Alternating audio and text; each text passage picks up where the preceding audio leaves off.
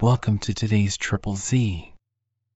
The Triple Z podcast is a daily program that you can use to help you fall asleep each night.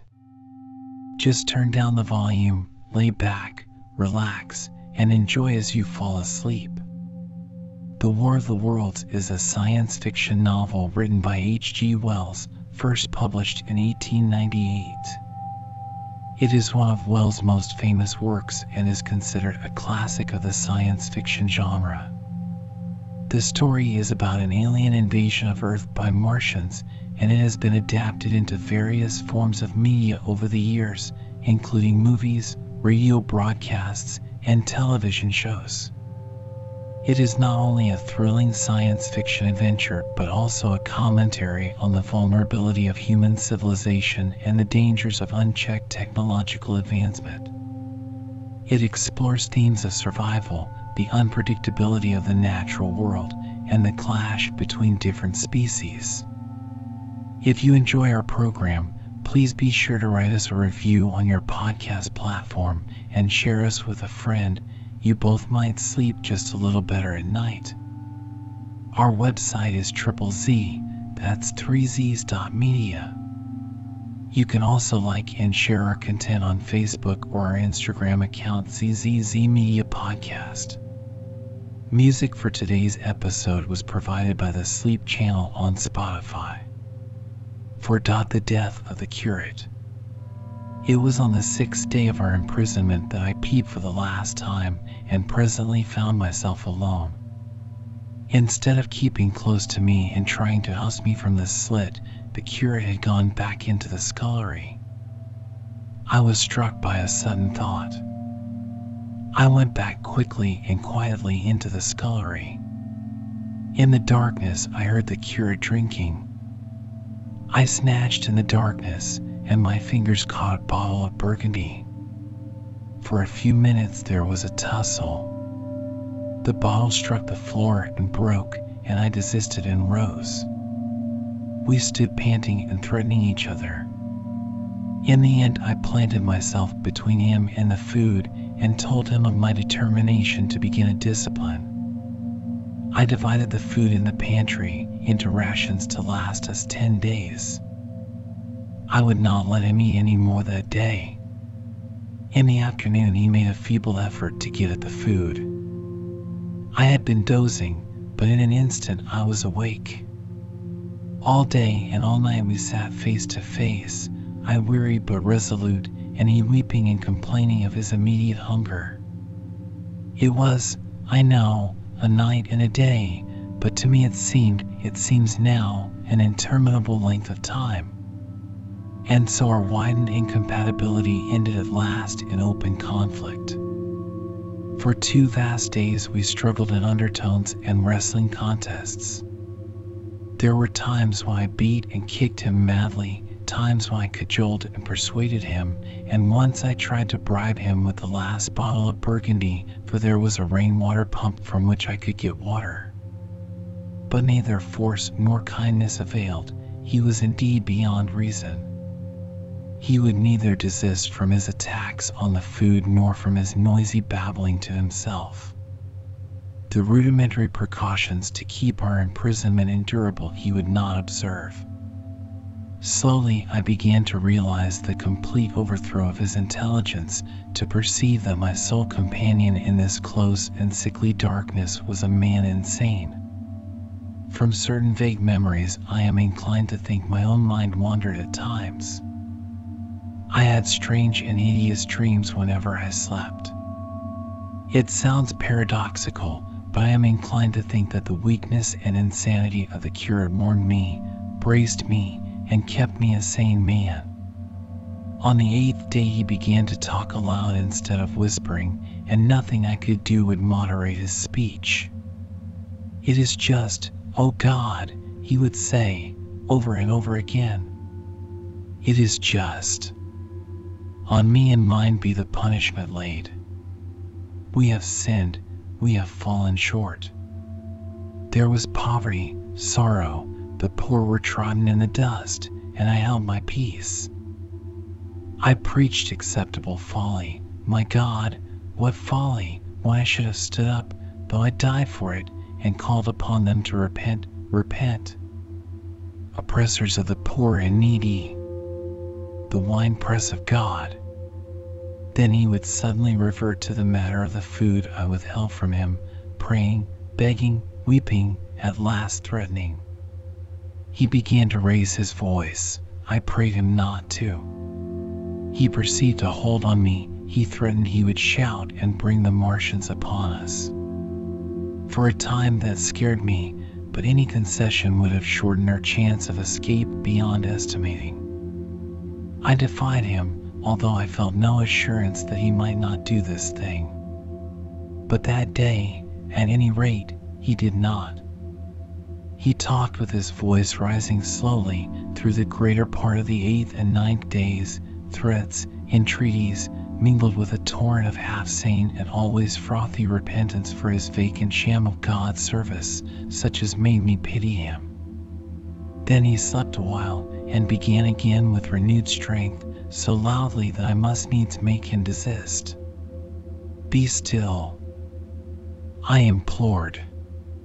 He rose to his knees, for he had been sitting in the darkness near the copper. I have been still too long, he said, in a tone that must have reached the pit, and now I must bear my witness. Woe unto this unfaithful city! Woe! Woe! Woe! Woe! Woe! to the inhabitants of the earth by reason of the other voices of the trumpet. Shut up, I said, rising to my feet and in a terror lest the Martians should hear us. For God's sake. Nay, shouted the curate at the top of his voice, standing likewise and extending his arms. Speak. The word of the Lord is upon me. In three strides, he was at the door leading into the kitchen. I must bear my witness. I go. It has already been too long delayed. I put out my hand and felt the meat chopper hanging to the wall. In a flash, I was after him. I was fierce with fear. Before he was halfway across the kitchen, I had overtaken him. With one last touch of humanity, I turned the blade back and struck him with the butt. He went headlong forward and lay stretched on the ground. I stumbled over him and stood panting. He lay still. Suddenly, I heard a noise without, the run and smash of slipping plaster, and the triangular aperture in the wall was darkened.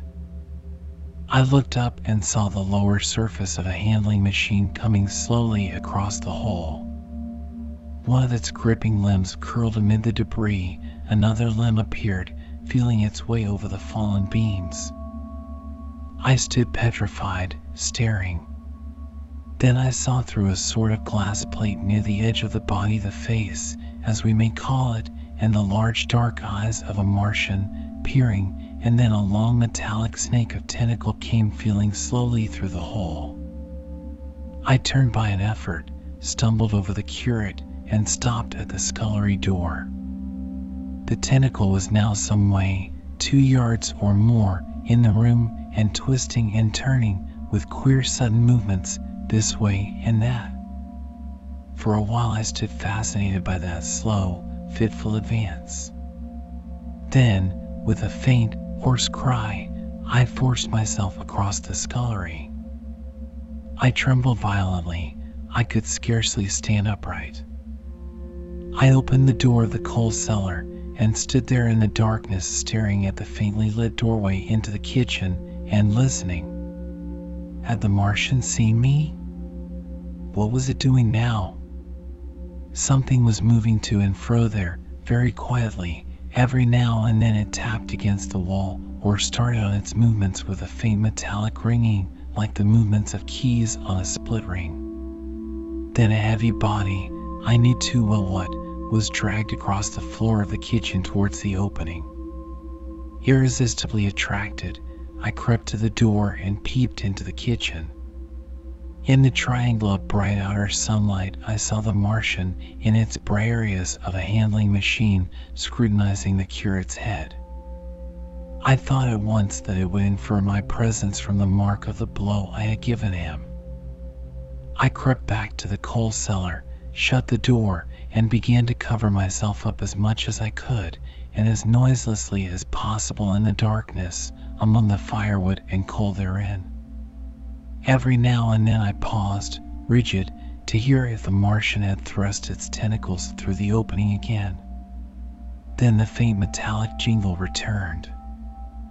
I traced it slowly feeling over the kitchen. Presently I heard it nearer, in the scullery, as I judged. I thought that its length might be insufficient to reach me. I prayed copiously.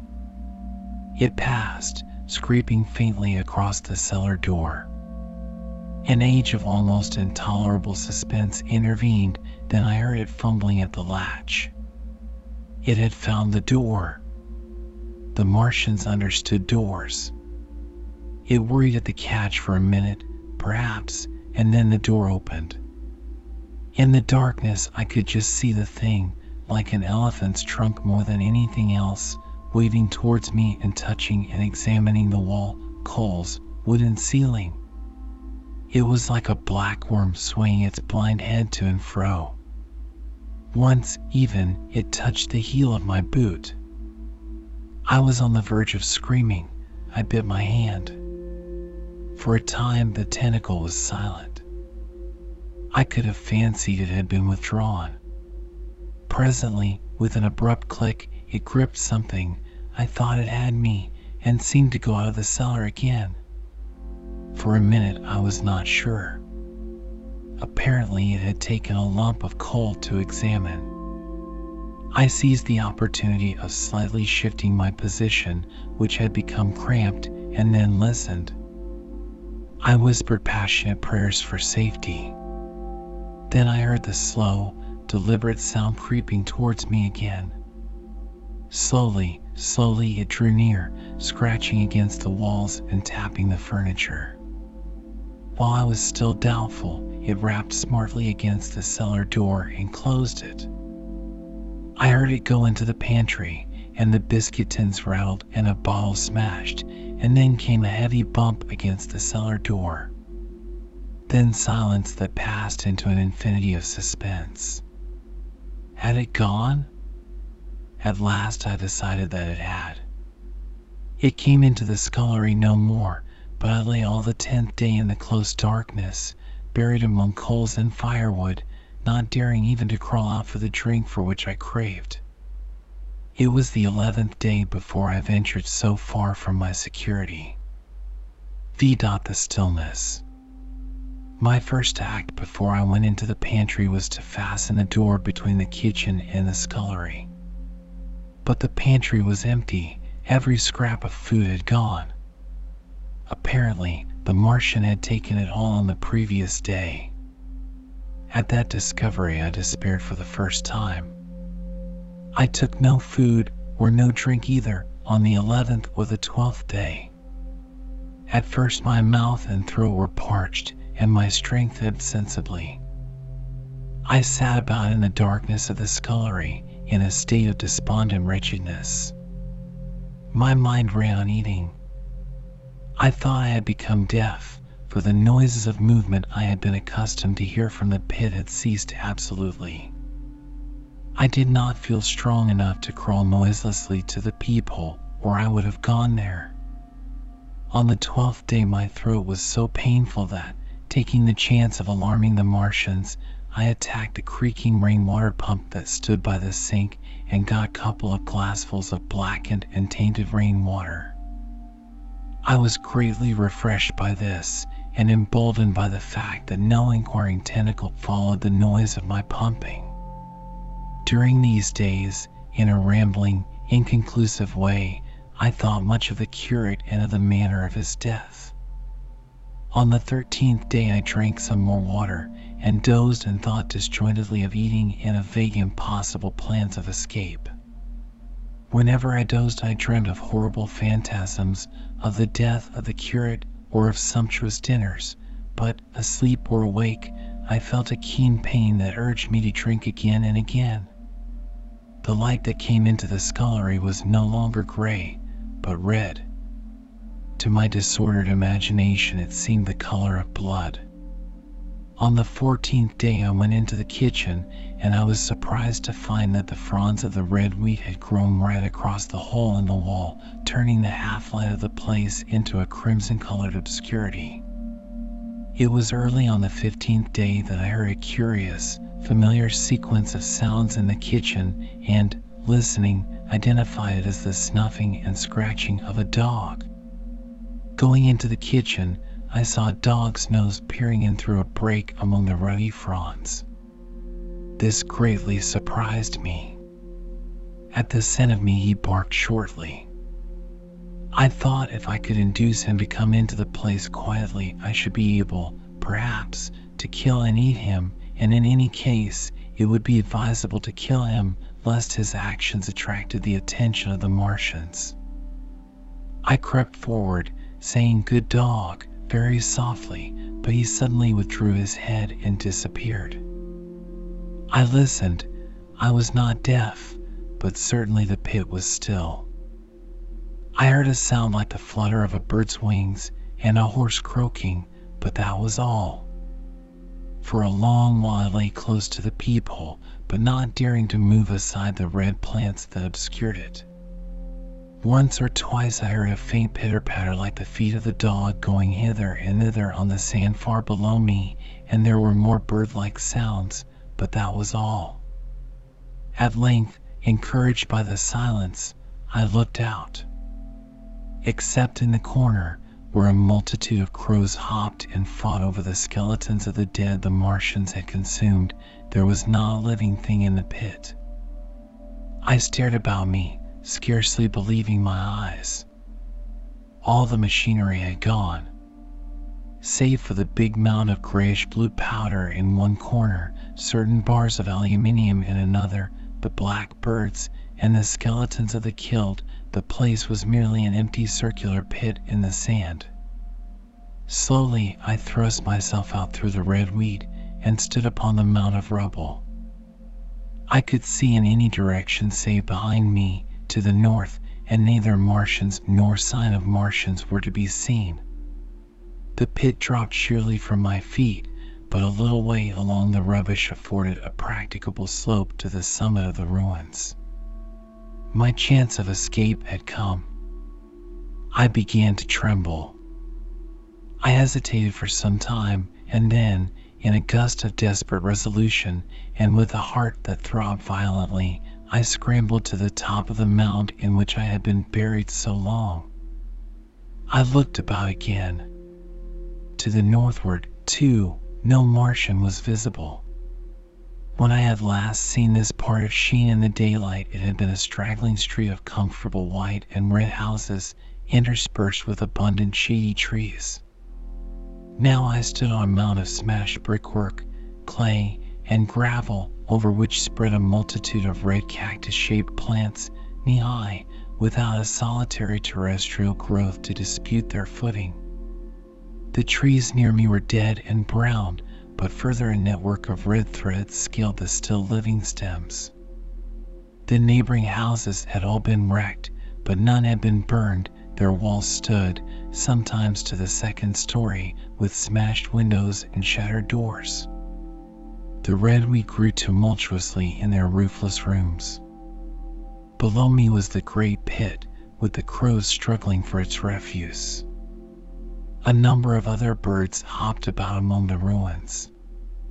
Far away I saw gaunt cats slink crouchingly along a wall, but traces of men there were none.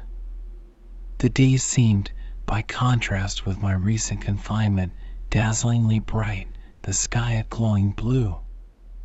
A gentle breeze kept the red weed that covered every scrap of unoccupied ground gently swaying. And oh! the sweetness of the air. Sixth of the work of fifteen days. For some time I stood tottering on the mound regardless of my safety. Within that noisome den from which I had emerged, I had thought with a narrow intensity only of our immediate security. I had not realized what had been happening to the world, had not anticipated this startling vision of unfamiliar things. I had expected to see Sheen and ruins. I found about me the landscape, weird and lurid, of another planet. For that moment I touched an emotion beyond the common range of men, yet one that the poor brutes we dominate know only too well. I felt as a rabbit might feel returning to his burrow and suddenly confronted by the work of a dozen busy navvies digging the foundations of a house. I felt the first inkling of a thing that presently grew quite clear in my mind that oppressed me for many days, a sense of dethronement, a persuasion that I was no longer a master, but an animal among the animals, under the Martian heel. With us it would be as with them, to lurk and watch, to run and hide, the fear and empire of man had passed away. But so soon as this strangeness had been realized it passed, and my dominant motive became the hunger of my long and dismal fast. In the direction away from the pit I saw, beyond a red covered wall, a patch of garden ground unburied. This gave me a hint, and I went knee deep, and sometimes neck deep, in the red weed.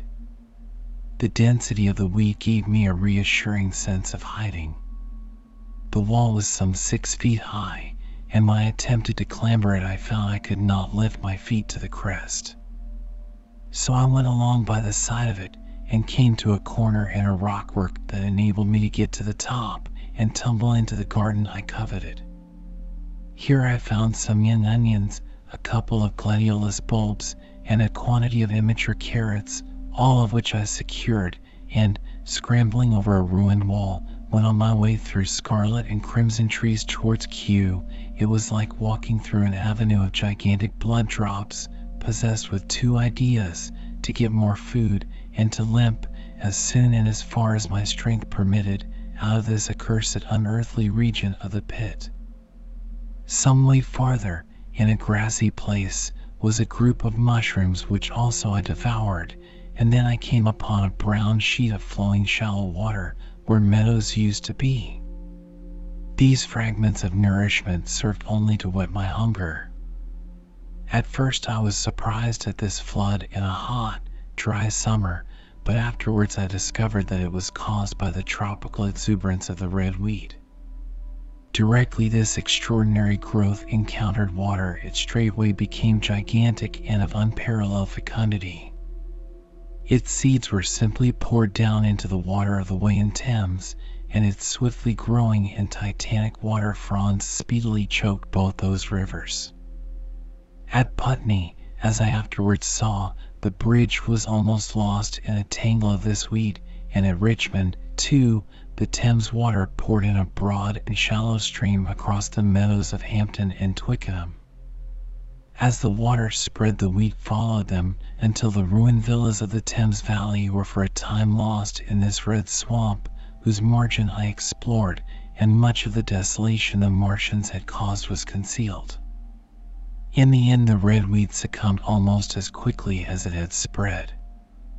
A cankering disease, due, it is believed, to the action of certain bacteria, presently seized upon it.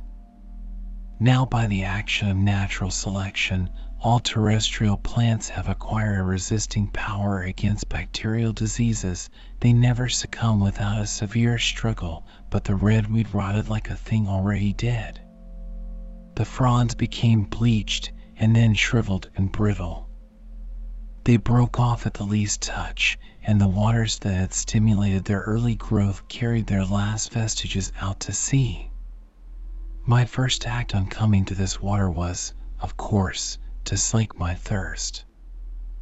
I drank a great deal of it and, moved by an impulse, gnawed some fronds of red weed, but they were watery and had a sickly, metallic taste. I found the water was sufficiently shallow for me to wade securely, although the red weed impeded my feet a little, but the flood evidently got deeper towards the river, and I turned back to Mortlake. I managed to make out the road by means of occasional ruins of its villas and fences and lamps, and so presently I got out of this spate and made my way to the hill going up towards Roehampton and came out on Putney Common. Here the scenery changed from the strange and unfamiliar to the wreckage of the familiar, Patches of ground exhibited the devastation of a cyclone, and in a few score yards I would come upon perfectly undisturbed spaces, houses with their blinds trimly drawn and doors closed, as if they had been left for a day by the owners, or as if their inhabitants slept within. The red redweed was less abundant, the tall trees along the lane were free from the red creeper. I hunted for food among the trees, finding nothing and I also raided a couple of silent houses, but they had already been broken into and ransacked. I rested for the remainder of the daylight in a shrubbery, being, in my enfeebled condition, too fatigued to push on. All this time I saw no human beings and no signs of the Martians. I encountered a couple of hungry looking dogs, but both hurried circuitously away from the advances I made them. Near Roehampton I had seen two human skeletons, not bodies, but skeletons, picked clean, and in the wood by me I found the crushed and scattered bones of several cats and rabbits and the skull of a sheep. But though I gnawed parts of these in my mouth, there was nothing to be got from them. After sunset I strolled on along the road towards Putney, where I think the Heat Ray must have been used for some reason. And in the garden beyond Roehampton I got a quantity of immature potatoes, sufficient to stay my hunger. From this garden one looked down upon Putney and the river. The aspect of the place in the dusk was singularly desolate, blackened trees, blackened, desolate ruins, and down the hill the sheets of the flooded river red tinged with the weed. And over all silence. It filled me with indescribable terror to think how swiftly that desolating change had come. For a time I believed that mankind had been swept out of existence, and that I stood there alone, the last man left alive. Hard by the top of Putney Hill I came upon another skeleton, with the arms dislocated and removed several yards from the rest of the body. As I proceeded I became more and more convinced that the extermination of mankind was, save for such stragglers as myself, already accomplished in this part of the world. The Martians, I thought, had gone on and left the country desolated, seeking food elsewhere. Perhaps even now they were destroying Berlin or Paris, or it might be they had gone northward.